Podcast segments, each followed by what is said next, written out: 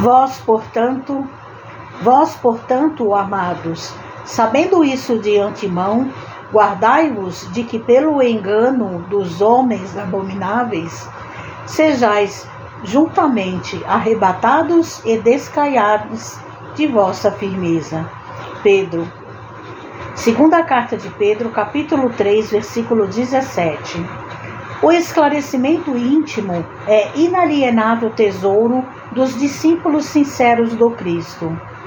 O mundo está cheio de enganos dos homens abomináveis que invadiram dos domínios da política, da ciência, da religião e ergueram criações chocantes para os espíritos menos avisados.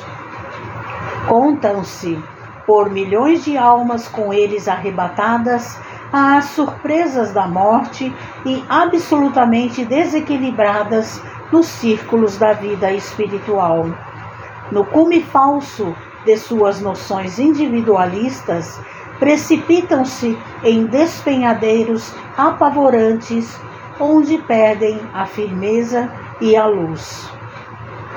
Grande número dos imprevidentes encontram socorro justo, portanto, porquanto desconheciam a verdadeira situação, não se achavam devidamente informados.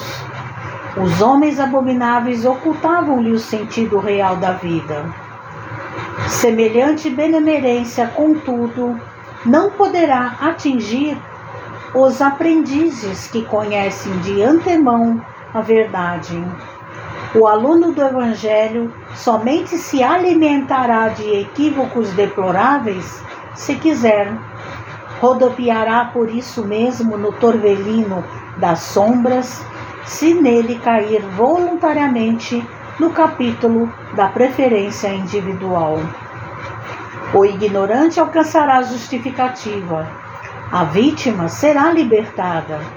O doente desprotegido receberá enfermagem e remédio.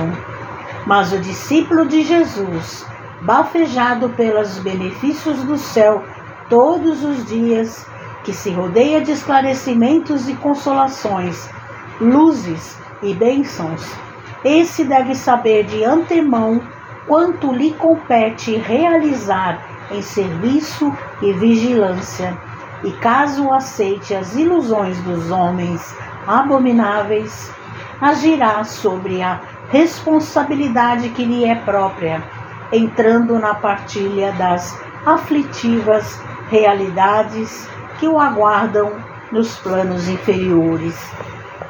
Mensagem de Emmanuel no livro Vinha de Luz, psicografia de Francisco Cândido Xavier.